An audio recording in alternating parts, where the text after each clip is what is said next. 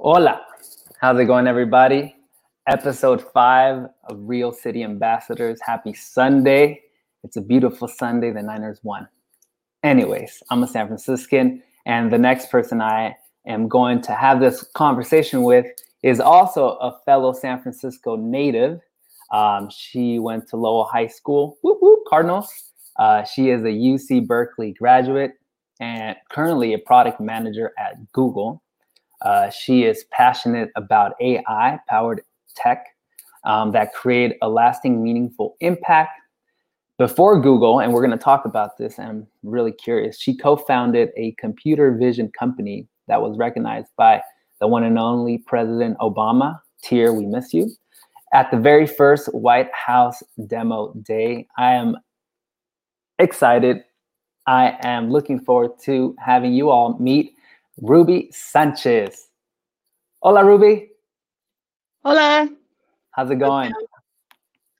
Good, thank you. Excited to be here. Yeah, no, I'm excited to finally have this conversation. You know, you've been in my my purview for like, and I was telling you before we jumped here to this conversation. Since I graduated and came back to San Francisco, I've been following your trajectory, and I've been excited what you've been doing and what you're still doing now. Let's get to basics. You know, where in San Francisco? So I already told people you are from San Francisco, but where in San Francisco did you grow up? Yeah, so I grew up in Soma from when I was like really young, so like pre-K all the way to high school, so all the way to Lowell High School. And then in high school, my parents actually moved to the Mission. So I'm gonna stop you real quick so people can get a hold of what we're talking about and where you were. So you grew up here in Soma. Yep. I want to show people where Soma is. And your folks, where did they come from originally?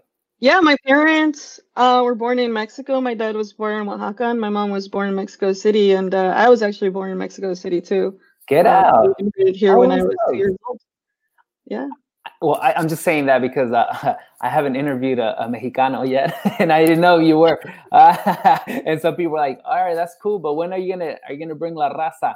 Okay, cool. Oaxaca is a beautiful, beautiful place. I was there a few months ago. And Mexico City is just a humongous metropolitan, rich city. And so they came to Soma in what years? It must have been like 1991. Oh, good. Okay. And what was living in Soma like? I loved living in Soma, I think. Mm-hmm. I was really lucky in that my elementary school was right across the street from where we lived, over on Rush Street. And there was a park. Did you go to? What, elementary school? Yeah, I went to Bessie Carmichael. Yep, that's the one. The one and only. Tell me about your experience at Bessie Carmichael. I loved it. I actually grew up in bilingual programs, and so I think it's called like ESL back then. And so it's great to like grow up, still being able to speak and develop the Spanish language. Well, trying to develop the English language, and it was until like 5th grade that I moved to the all English class.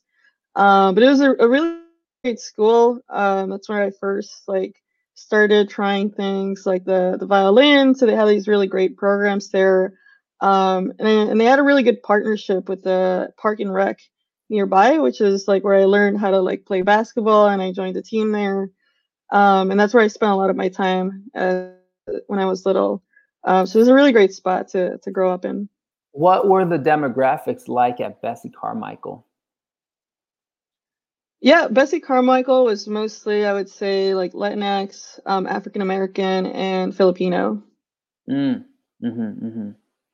So was it kind of was there ever like a culture shock, or were you just a kid just having a good time? I feel like I was just a kid having a good time, and in large part maybe it was because the preschool I went to was called the Filipino Education Center. And so even in that preschool, we had a lot of Asians there too. So I actually learned a little bit of Chinese there too. That I remember it, and a little bit of Tagalog. Yeah, Yeah. Like they had us learning songs there. Yeah. And so I felt like by the time I hit like Bessie Carmichael, I had already seen, like I was already used to like different folks from different backgrounds. And so, and then from there you went to middle school where? Yes. So from there I went to middle school, Francisco Middle School. So right by Pier 39. And that was really fun. Joined the basketball team there. Was in like orchestra and violin. And I think I started doing like martial arts at that point too. And so yeah. I took this photo from somewhere.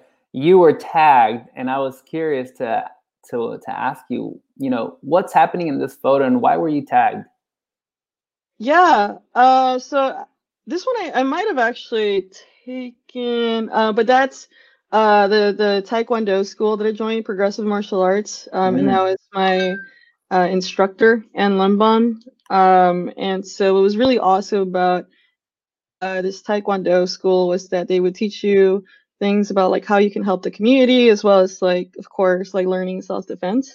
And so we learned a lot about things like oppression and like prejudice and like how to prevent those things very early on. And so I felt like that really shaped my personality and who I was, and made me like open my eyes to like what social justice meant, as well as like having like this warrior mentality. Amazing. So I just is this it? Progressive martial arts? Yep, that's the one.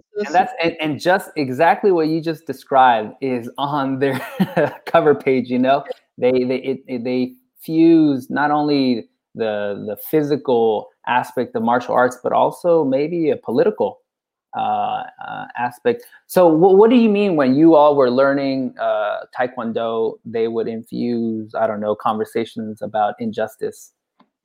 What was that like? Yeah, so it was, so whenever you want to get to like the next level of a belt, there are certain things like forms and like type of like kicks and punches that you have to learn to be able to graduate. But what Master Lumbaum did in this case was she also included projects. So like, is that for her example, that project might have, yep, that's her right there. Wow. Like some of these projects would include like doing some volunteer work in your community, or sometimes if you were like old enough, it would be like around like writing an essay around like what is racial injustice and like how does that relate to your life, or like what's going on? And this is you in middle school? Yeah, this is me in like seventh grade all the way to like, I think I left maybe after high school. So I was there for a really long time. Uh-huh. Yeah. And I think that picture was there because I was an assistant instructor. And so I think those are some of the kids that I might have taught. Let's go back to it. So you were an assistant instructor like in high school? Yeah. I was an assistant instructor in high school. And then funny story there is when I first started being an assistant instructor is actually when I met my now husband, Rudy, who was like 2 years older than me. So when he started Taekwondo, I was already sort of teaching the newer belts. So you showed him a thing or two before. Yeah. So he fell in love with you probably the moment you swept him off his feet, right? Yeah, into the ground. We call it the Simba Nala moment. What does that mean, Simba Nala? No, it's like in the Lion King, when they have like they're like kind of fighting, but like but that happened way later. Until like it was actually until after I went to college that we started dating. But it was great because we got to be friends for a long time. Wow. And tell me about your instructor. You know, she is definitely. It seems to me she's a trailblazer. She was your sensei. And she was a mujer, a woman. You know, and not only was she teaching you the art of Taekwondo, but she was educating you all in different ways. Tell me a little bit about her, and the impact she had on you. Yeah, Professor. So Master Limbaum was, in my eyes, a total like, badass. She, I believe, also grew up in the Bay Area. She's of Filipino descent, but she would also often recognize that, like based on her skin color that she had certain privileges that maybe other folks that were a little bit like darker skin and Filipino might not have.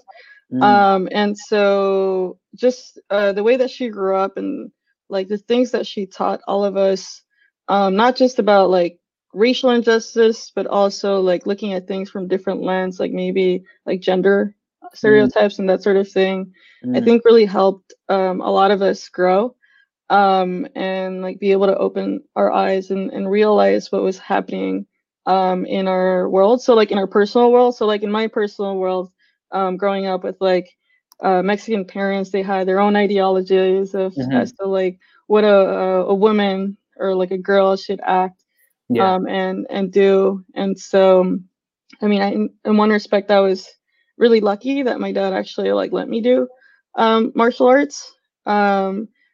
But I can also see how like a parent might not want like their daughter to do something that like might be considered like more of a guy's thing. And so it's just, you know, being able to recognize things for what they were, like even at school, right, when I would play basketball and like sometimes there would be like guys that are like, oh, we don't want to play with a girl, like we don't want to hurt you, and things like that. Like being able to process like what is happening and like why they're probably reacting in that way and like not taking it like personally, but like understanding that there's something happening here, there's some prejudice going on, and this is probably why it's happening, and I'm, you know, I'm still gonna play regardless, and I'm gonna show them what I've got. But like what she taught us helped me really like process what was happening. And so instead of like feeling down, I would feel like, oh, this is like part of like, you know, a larger like systemic thing that's going on. And so even in like tech now, right, like it's like acknowledging that sometimes there are these like microaggressions depending on your like gender, like where you come from, and it's just like she, I think, really helped us learn how to navigate through that. Yeah, and a big shout out to your sensei. Is that what you call it? Or teacher, instructor, for like, you know, being a badass. I definitely want to bring her on for sure. Yeah. This photo I found as well. What is going on? And let me show you and show the people. What happened here? What does that mean? I don't get the inside joke. Yeah, that's fine. That brings me way back. So in high school, I joined, it was either like, you know, you choose gym or you join JROTC. And I was sort of like, I already had gym for like many years. Like, let me check this out. What is JROTC for folks out there? Yeah, Junior Reserve Officer Training Corps. So it's kind of like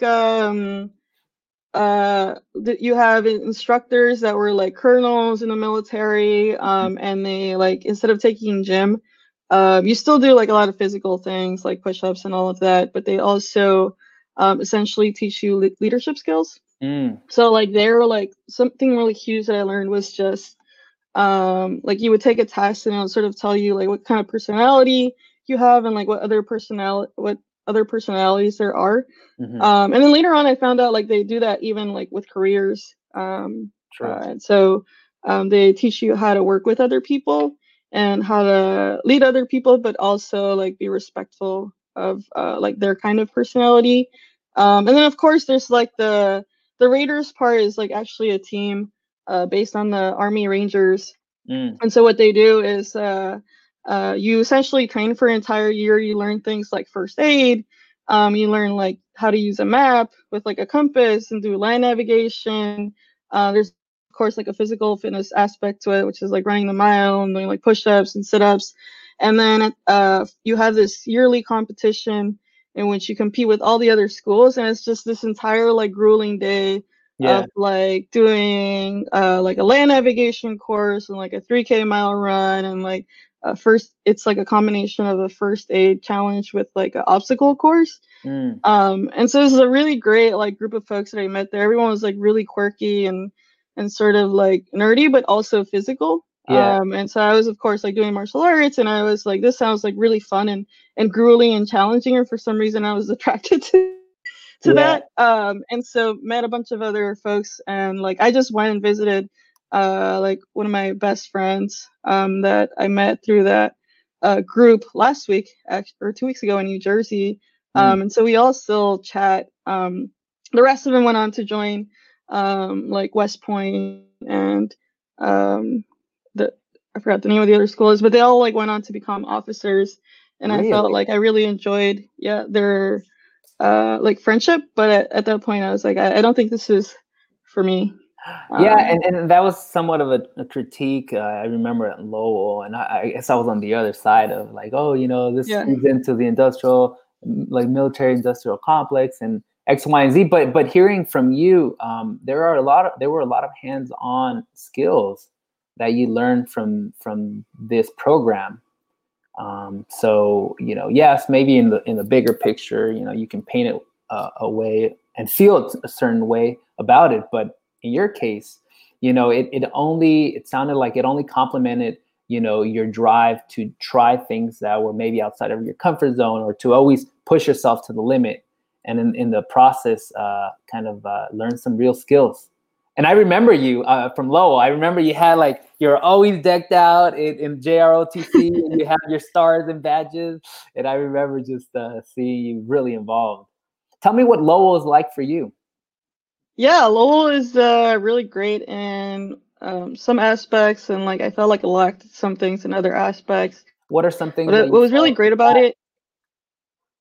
It lacked, diversity for sure was one of those things. Like going back to like microaggressions, it felt like I had to consistently prove my presence at Lowell because I was a person of color and I wasn't like Lowell is like mostly. Asian American and Caucasian, so there were very few of us like Latinx and Black folks in the community, and so like I would get things like comments. Like one time, I had a friend that was like having a lot of trouble with like her AP Econ, and we were in homeroom, and so I just happened to like be like hearing her out, and I just chose to say like, let me explain it to you in a way that like makes sense to me. And so I just explained it to her. I forgot what we were talking about. And she was like, oh, I didn't know like you were so smart, or, you know, things like that. Or like I had an instructor or teacher actually blame me for cheating and in math. And I was so confused when he like called me in and so he's like, you were like cheating. And then I was like so confused that I was like, no, I wasn't like, and it took me a while to realize the person was copying me. And then I was like, well, why am I getting called in, you know? But there was like things like that made it like a kind of a lacking experience. But otherwise, what I enjoyed a lot was just being alongside other like nerds as myself that were like very academically focused and you know, hungry for knowledge. And I feel the same way about you. It was excruciating. There were a lot of aspects that were definitely not fun. But, you know, on the flip side, you know, it really taught me dedication, organizational skills, perseverance, you know, being outside of one's comfort zone. And I'm also thankful because I really learned about anime when I was at Lowell, and I've been an anime head since. Naruto? Was it the Naruto? Oh yeah, it was the Naruto. Exactly. Yes. I know what you're thinking about. Same here. Like I'd grown up watching Pokemon and watching Dragon Ball Z, but I didn't really know about the genre. And it wasn't until high school, and then the language lab that they had the files of the Naruto episode that I really got into and understood it a little bit better. That's funny. And then, where did you go after high school? Oh, I already said that, but tell me about your experience at Berkeley. Yeah, totally. Yeah, so I ended up going to Berkeley after high school, and it was a very similar experience. Again, like a double-edged sword, where it's like a lot of like really smart people, but at the same time, there are definitely like microaggressions going on. But folks, I think like it's almost like they especially being at Berkeley and like what you learn and how I maybe it's like a little bit more liberal. It feels like you can see people evolve through time and like catch themselves. And so it was like great to see that. But no matter how diverse it felt like Berkeley was, maybe compared to other colleges, it also felt like people were segregating themselves or like building their own like communities. Like I remember being a part of Hermanas Unidas, and I felt like a lot of the folks that were in my community, they're sort of like stuck to each other. And I remember like sitting down in like Sprout Hall. It's like this main area on campus, and just like looking around and seeing like the groups of people that would walk together. They were like, from a numbers perspective, it seemed diverse, but when you actually look at how people, you know, talk to each other, or like form groups, they're kind of segregated in that way. And so that was sad to see. What was for you, why did you join Hermanas Unidas, and what was positive about being involved? Yeah, so the reason I joined Hermanas Unidas was ever since middle school, sixth grade, my classes were mostly like 95% filled with Asian Americans. And so I had a lot of like really great, awesome friends that I had made. But at some point, like when I went to college, I felt like I was starting to get out of touch with like, well, I should probably like, you know, dive in more into my Latinx culture and like meet more folks that have like very similar backgrounds to me. And so that's why I decided to join Hermanas Unidas, because it was one, it wasn't like, it didn't have the requirements of what is the opposite? It's a sorority. Yeah, like it didn't have like hard requirements, and two, it felt like the ladies there were very like open to like meeting new people. I didn't feel like they were trying to on purpose try to say like, if you're not in our organization, you're kind of like out. And so there was also like an education aspect to it, in which like people would study together, and then there was of course like the social aspect of it, of everyone getting together and like dancing to the same music, right? And so that's where I felt like, wow, like I didn't realize that I was missing this part of like having friends that also had the same heritage that I did. Like I didn't realize that I missed like, you know, knowing other people that knew how to like dance cumbia. Or like merengue. Right. Yeah. And so that's, I felt like it was really great for that. But yeah, definitely wish that like looking back at Berkeley, that other people would also branch out to meet other people that weren't like them. And I felt like, at least for me, like I was naturally curious and I wanted to meet all kinds of different people. And that's what I think like later helped me out in life, like when it comes to like learning about like networking and like that's where I think it becomes really important to know folks that are not, that don't have the exact same background. I completely agree with you. I went to San Diego, and it felt like a replica of Lowell to an extent. So it didn't feel too much like, it felt like home almost, which is weird. But I agree with you in that. Sunny and a beach. Yeah, exactly. Well, yeah, there you go. That's the big plus. Yeah. It was beautiful in that sense. But yeah, we started to form clusters, and I'm guilty. I also kind of just gravitated toward like the Latino circles. Luckily, in San Diego, there was a cross-cultural center, so we were able to see folks from, like, you know, BSU, the Filipino club, and so on and so forth. And so I always wanted to branch out, too. I was always curious, and I would go to their meetings and be the token Latino there. But it felt great. I think I can attribute that to just living in San Francisco or the Bay.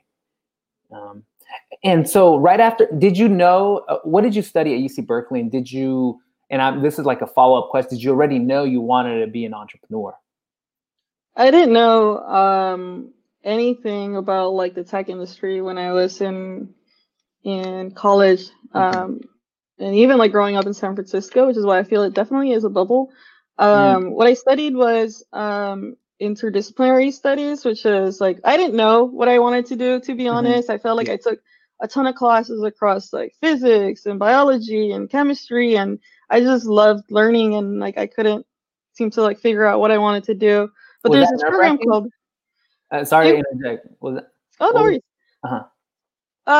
It wasn't nerve-wracking until I got a letter from the school saying you need to pick a major, because you're like running out of credits. And that's when I had to do some soul searching. I was like, I don't know what I want to do. And it just so happened that there was a booth for something called interdisciplinary studies that let you combine essentially like three different subjects, or like three three things that could be considered like different majors, and you write a thesis. So I combined what I thought would be like future proof, which was like business, international law, because I didn't know if I wanted to be a lawyer, and like healthcare, because I didn't know if I wanted to be in healthcare. But I knew that those three things would like lead to somewhere. Yeah. And then I wrote a thesis on like how the different healthcare systems are financed in 5 different developed countries, and how the financial structure leads to like certain healthcare outcomes.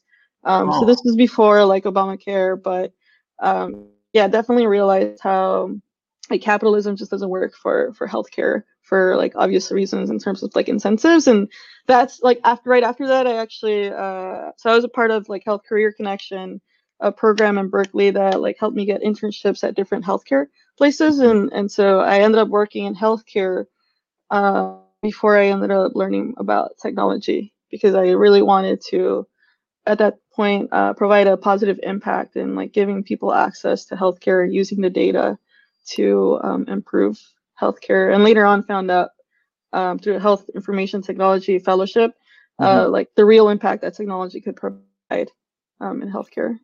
Do you think then this point of your life was a good medium, like a median point between healthcare and business and tech? Yeah, this was exactly like that median point. So interesting enough, so the reason that Cocoon Camp happened was because I was thinking about getting an MBA, and I had this really awesome mentor that had gone to Wharton, and she was working in tech, and she took me to this thing called the Startup Weekend, which is like you go to a place on Friday and you have people that are like user experience specialists, business people, engineers, designers, and so you explore many different ideas for a new company on a Friday, and then on Saturday you validate those ideas, you come together with prototypes, and on Sunday you pitch it to investors. So she had taken me because I had knowledge from like healthcare, and we were trying to come up with an idea within healthcare that would help the underserved population.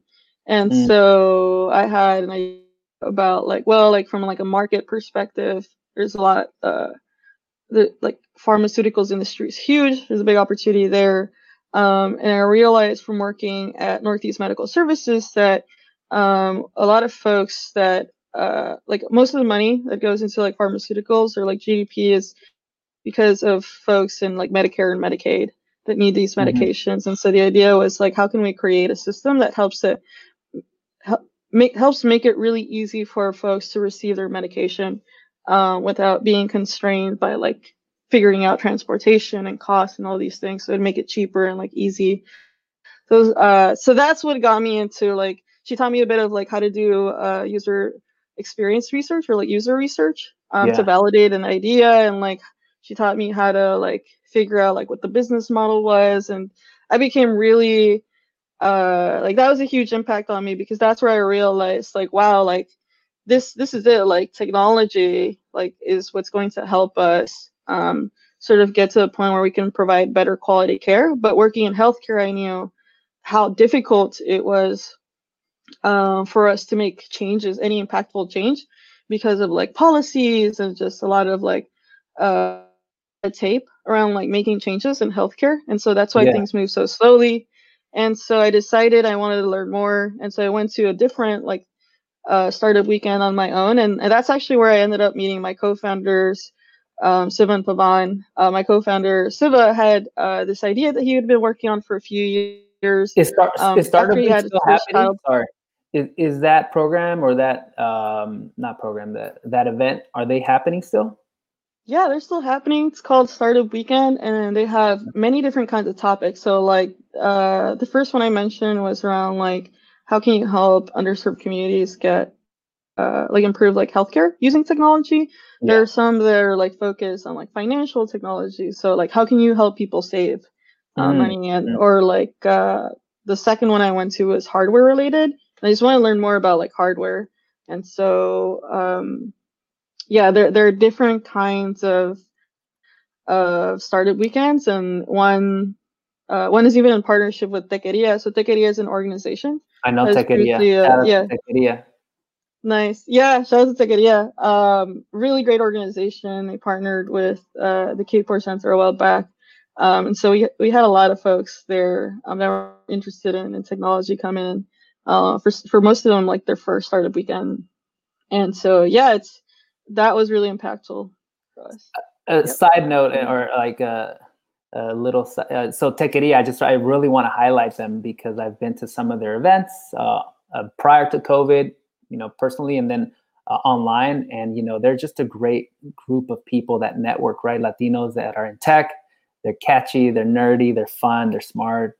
And it's like a great combination of all of those qualities. Can you tell me about your experience with Techqueria? Yeah, so I joined Techqueria after I learned about them while I was working on Cocoon Camp, and really fell in love with the folks that are part of that. Like, I'd been to a lot of networking events in the past, but none of them gave me like such a positive vibe as I got. Mm-hmm. From Techqueria, where everyone's like so welcoming and ready to like chat with you and like chat about ideas or like chat about technology and or like nerd out together. And so I was like, how can I be more of a part, like a bigger part in Techqueria and help them out? So then I became an organizer and then helped organize some events. And then later on, because I had the filing to make our Cocoon Camp into a company when we first started. So I helped Techqueria find an organization to help them create their nonprofit status too. And then help them through the formation process of like your articles. And then I decided I wanted to like spend some time to focus on myself. And I was working at a different company at that point. And so I left as a board member to give other folks like the opportunity to help Techqueria. And then, yeah, just focused on myself. And that's where I made that transition to Google after doing a lot of like studying. And I want to come back a little bit because I want other folks to understand your trajectory that, first of all, Cocoon Camp didn't happen overnight. You did the Stanford Entrepreneur Fellowship Program. You were also part of the JavaScript boot camp. I don't know if that happened while that was. That's probably after, right? Yeah. Let me think. It's like the timeline feels like. So but you did do the Stanford Entrepreneur Fellowship Program while Cocoon Camp was coming to fruition. It just came back to me. Yes. Yeah, so the Stanford fellowship program for Latino entrepreneurs is really awesome in that they try to identify companies that have like big potential to scale into like multi-million-dollar companies. And so you apply and they look at your business model and what you're trying to do. And they're in partnership with Stanford. And so you go to the Graduate School of Business and you have professors actually teach you things from like leadership all the way to like how do you build off of like a good idea.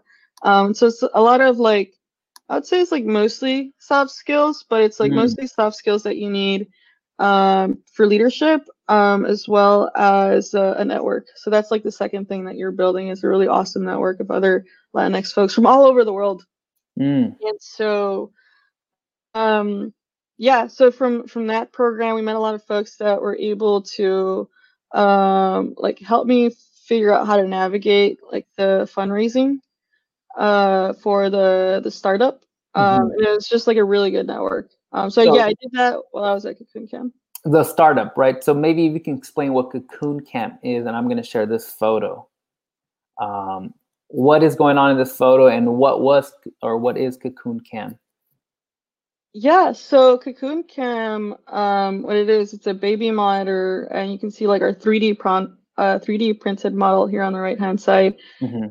It's a camera that processes the video and is able to then return things like what breathing looks like, or like skin temperature if you have the right sensor, or heart rate. And so this was when we were just starting to try to find funding, and that's actually my nephew right there on the crib. Aww. He had recently been born. And yeah. My cousins, Carl and his husband, Brian. And so for us to get investment, I was having various conversations with like angel investors. Mm-hmm. And when we first did our first demo, it was just like a Raspberry Pi and like connected to a laptop. And we were like, here's proof of like this technology and how it could work. But when we started talking about the product, mm-hmm. then they were very skeptical and they were essentially like, well, you know, this might look sexy to you, but like if you're really going to sell this, and it has to look like an actual product, and you have to like actually test it and validate it. Mm-hmm. And so this is like the 3D printed model with like the Raspberry Pi inside it. Mm-hmm. And so we were starting to test the efficacy of the technology on my little nephew. What was the most challenging aspect of the whole testing process and just kind of making the technology up to par with maybe other products? Yeah, I think the most challenging thing is the technology was actually like new, so we mm-hmm. actually applied for a patent. And I think the toughest part maybe it wasn't necessarily like the actual technology itself, mm-hmm. Even though it's like new and like super exciting. I think the most difficult part was navigating like how to get funding, just because it requires like a really strong network, and even like networking requires like knowledge of like how do you find the right person to sort of like either like mentor you or to like help you connect you to the right person. And so that I think was the toughest part of this whole thing. When the technology was being built, was it just you, or was there a team of people working with you to make Cocoon Camp? Yeah, it was just three of us for a long time. So like three co-founders. So I would focus on like the fundraising aspect, as well as like I guess what you could call like the product management aspect of like doing user research and figuring out like what are the features we should build, but also like the financial aspect, like how much money should we fundraise, what are we going to use this money for. So I would say like maybe like the product and business aspect I was in charge of, and then my co-founder Siva, who had the original idea, he was working as an embedded software engineer in Tesla, so he had a lot of knowledge about the hardware aspect of like how we're going to build this physical thing. And then Pavan, our third co-founder, he had actually just finished an internship at Apple, and he was very focused on like how do we build this software to be able to tell vitals, so like heart rate, respiration, skin temperature, without a wearable on your body. And so that was the big leap in tech that Cocoon Camp had on its pocket, which is essentially like previously folks were selling wearables, so like Owlet, for example, for babies, because especially like first-time parents have a lot of anxiety around like whether their baby is okay, whether they're breathing while they're sleeping, and so they purchased these movement monitors. But the problem is, of course, like babies don't like clothes, they don't like things on them, and so it'll create a lot of like false alarms, which would drive parents crazy. And so Cocoon Camp, just see here. What it did is like it normal like camera, so you'd use it normally just like you would any baby monitor, but instead of like requiring you to have a wearable or like a sensor, it instead processed the videos and was able to tell like here's where the baby's head is, here's where the chest is, and from the chest like the breathing looks like, and so the picture that you see here, the little like up and down, is actually the movement of the chest. And even though initially our proof of concept for the technology was able to tell things like breathing and skin temperature and heart rate, it actually started off with heart rate. What we learned from user research, I think was the most important part of like any startup, is that what users really cared about was breathing. And so we were able to prioritize what we were building based on what parents wanted.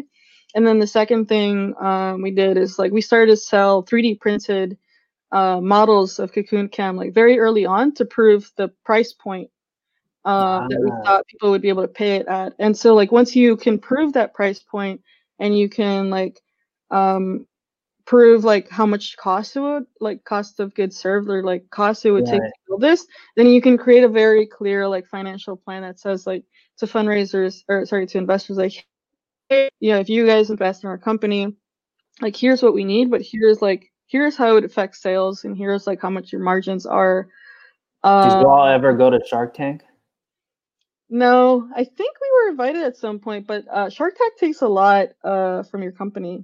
What do you mean? It makes sense, I think. So they take a lot of equity from your company. I forgot what the percentage was, but it's essentially like a percentage of your company, and they provide like the deals are not very fair. So it's like they provide you a deal. So like even if they invest in your company, they automatically take a certain percentage. Mm-hmm. And so, it's because, and then they're banking on the platform, right? Like you're being seen by so many people.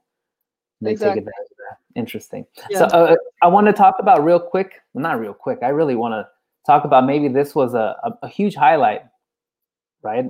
For Cocoon Camp, for you and your team, meeting President Barack Obama. Can you tell me about this experience for you?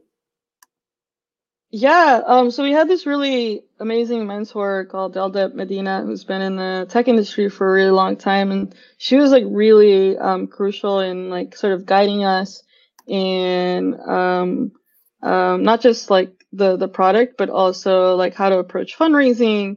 And so she had actually, I guess the White House had reached out to her organization to get some nominations for like companies for the first ever White House Demo Day. And a demo day is literally when like startups come in and they like show off and like demonstrate their product or like technology that they're building. So she had nominated us, and I remember just getting a call one day from her saying like they want you guys to like come in and like present Cocoon Camp, and like I'm like, when is this? This is like next week.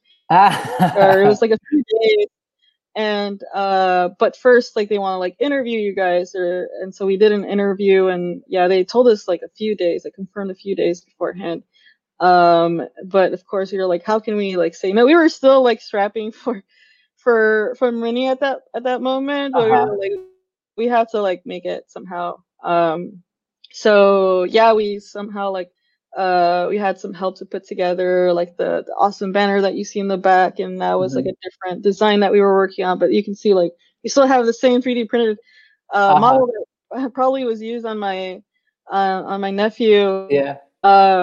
And it's still connected to that laptop, but yeah, we were able to go, and I just remember being like standing behind him while he was giving his speech about like why technology was important to like the future of the U.S. And he then walked out and started looking at all the different things, but we weren't allowed to like engage with him at that point. And so I was like, I'm not sure if I'm going to be able to like talk to him. So I was just like, and we didn't have like phones or anything like that. And so I just like on a whim, I was like, I'm just going to ask, see if like I can go and talk to him, because he was right in front of our station. And so I went and asked, and they were like, sure. And I was just like, oh gosh, what am I going to say? I didn't like think about it. Move. Yeah, so it's just like him in front of the station. I went and like talked to him. Yeah, he was like really awesome. He was like super, super tall. And I think I remember at some point saying something like, yeah, maybe like someday when your daughters like grow up to be old enough, and maybe like they can use something like this. And he said something around the lines of like, well, I don't really want to think about that. Right. Of course. Yeah. Typical. I mean, and I, it's safe to assume that really spearheaded the brand soon after that. What were some, I understand there's a lot of positives, but what did that do to you all as a team?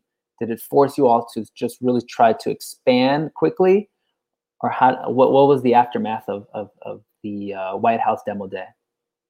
Yeah, so after the White House Demo Day, we definitely got a lot of great press. We were still chatting with investors. The thing that I realized was you know, the actual like magic of Cocoon Camp was the software. And it wasn't necessarily the hardware, because these, we were using off-the-shelf components. And then the more and more I spoke to like VCs and like angel investors, it became very clear that they weren't really interested in the hardware aspect of things, but they were more interested in the actual technology that we were building, because that's what's like more scalable. And the hardware itself is like very expensive to build like a hardware, especially in like a consumer sort of industry, and because it requires a lot of capital. And so on the one hand, we were starting to get sales online, which is really awesome. We'd found a company in CES that had the kind of camera that we could use to build our software on top of, and that was like the picture that you had just shown. That's fine. Yep, that's the one. Yeah, so we were able to not have to build hardware on our own, which is really great, because you want to be like really scrappy. Yeah. But then at some point, the tough part was like from a fundraising perspective, investors were more interested in the software, and I started to see it too. It was like we were meeting with different camera companies, or like even in healthcare, like folks that might want to like license our software and build their own hardware, which is actually like a lot more scalable, right? Because then you can only focus on software. Yeah. It's not as expensive to build like consumer hardware where you have to like use marketing dollars to like push it. And so when I started to realize that is when I actually wanted to move towards the enterprise side of things. But we were already like having sales, and my co-founders were super excited about that, which is like rightly so. It was becoming like a really popular camera. And so, I tried to convince them to like move in the like software direction, and they didn't want to do that. And so I became like very invested in like learning more about the enterprise or like business to business direction. So I actually ended up helping them raise around from VC. And then that VC was going to be able to like help them and like actually bring them. VC? What is VC?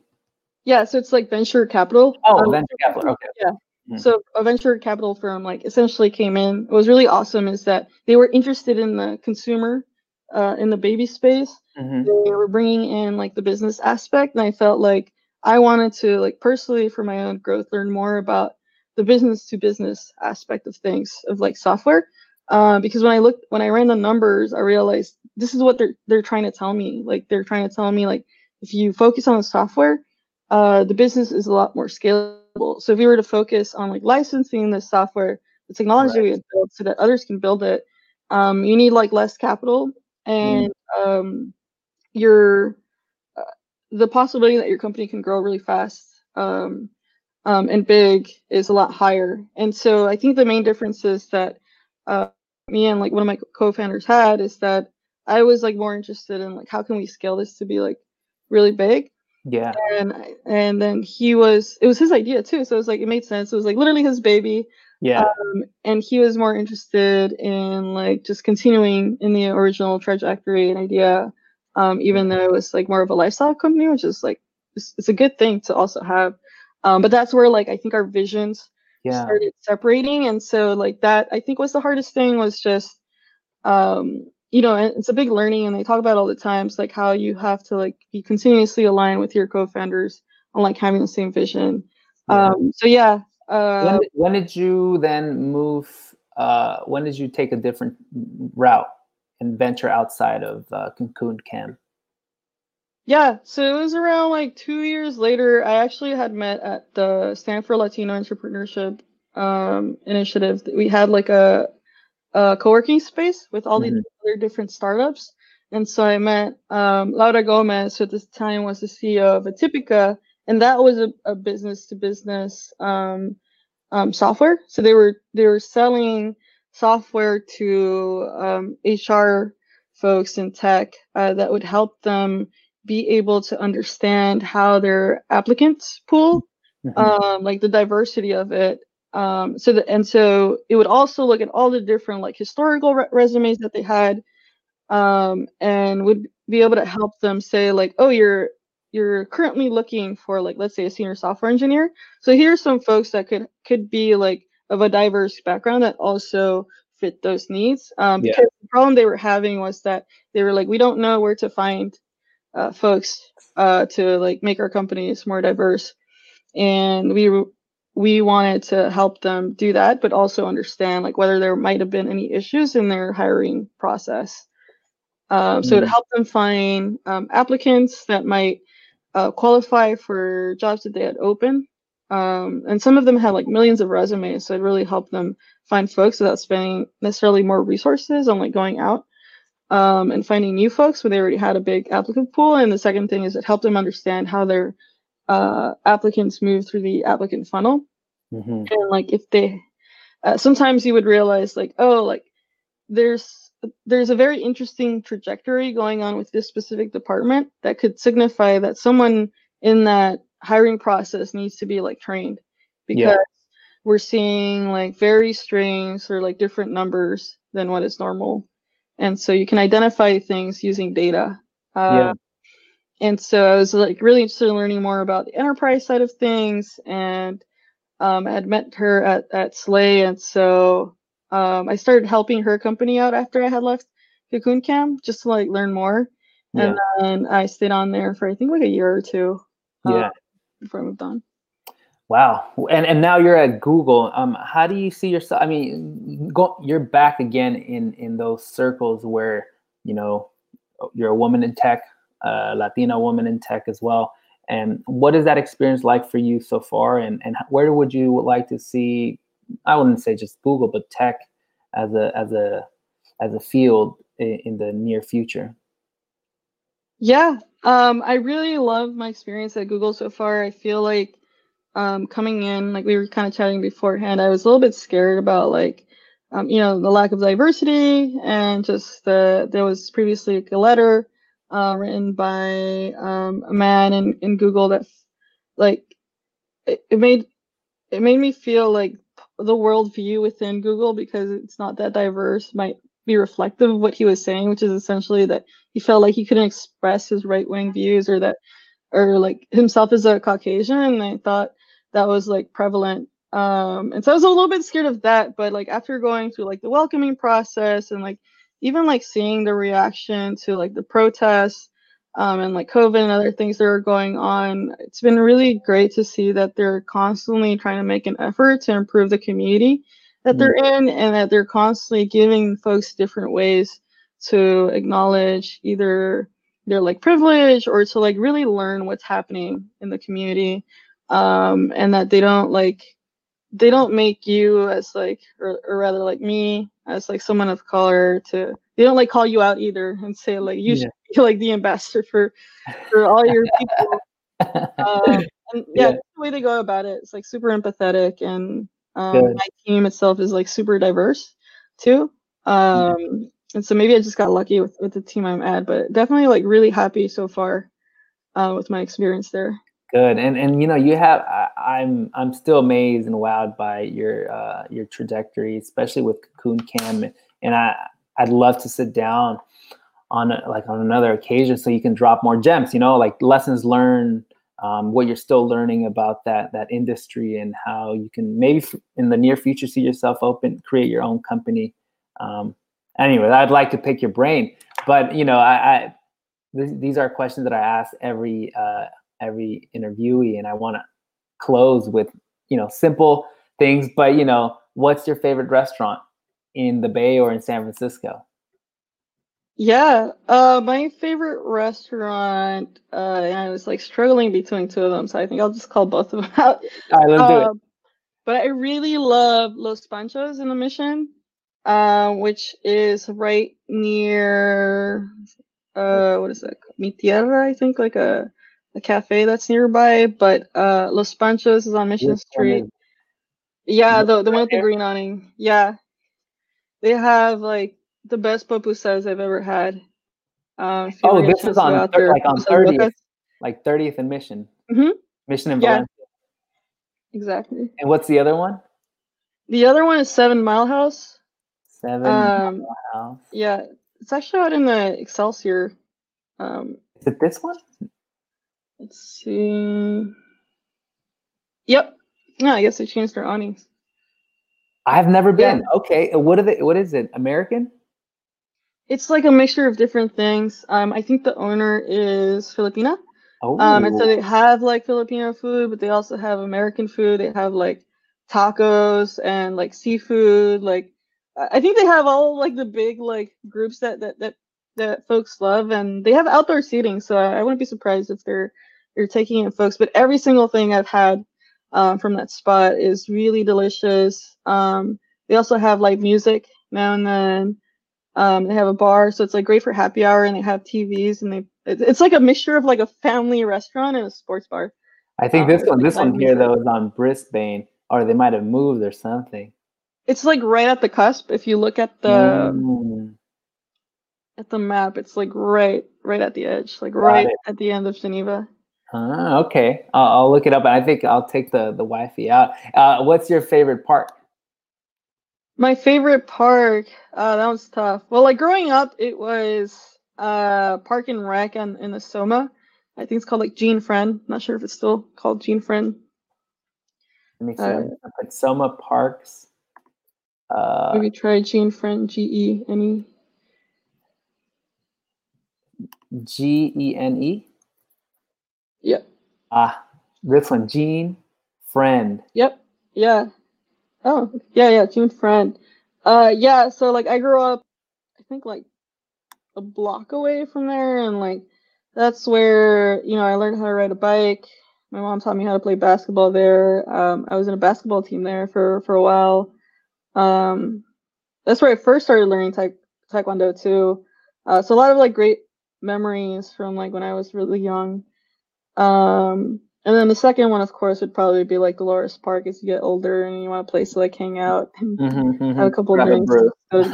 Yeah, exactly. And your favorite street or streets? Definitely Mission Street. Okay. Like my husband and I have walked from like Mission and Geneva all the way to Pier 39. And just all through the Mission Street, and it's like such a great walk. Because you pass by different like, neighborhoods and with different foods, so you could just like stop at different spots and get like a pupusa here, you got like a taco there, and it's just really great walk. Yeah, and it's pretty sad. The first thing I put is like man stabbed trying to stop burrito thief. All right, well that's not the mission completely, but that's what Google is showing. Can you tell Google about that? Right? To change that Google search so the first one is not burrito-related stabbing. Oh, my Lord. Oh, my God. Well, you know what? This has been a pleasure. I really wanted to have this conversation. An hour is not enough for me to really pick your brain and have you share with us what you've gone through and what you're going through. And I know you moved to Oakland. There's that running joke is that, you know, you're from San Francisco, you live in Oakland now, and that's you. Yeah. That was me too. A lot of love for Oakland. I can't wait to interview someone from Oakland. But anything else you want to leave the Real City Ambassadors with? No, just thanks so much for having me. And I can't wait to see your future podcasts as well. Yeah, we'll keep growing. We'll keep moving. And, you know, I look forward to interviewing some of the people that you highlighted because they're movers and shakers and they're real city ambassadors in my book already. Awesome. Thanks. We'll make it interesting. Thank you, Ruby. Take care. Thanks. Saludos. Ciao, mi gente. Peace, everybody. Bye. Boom.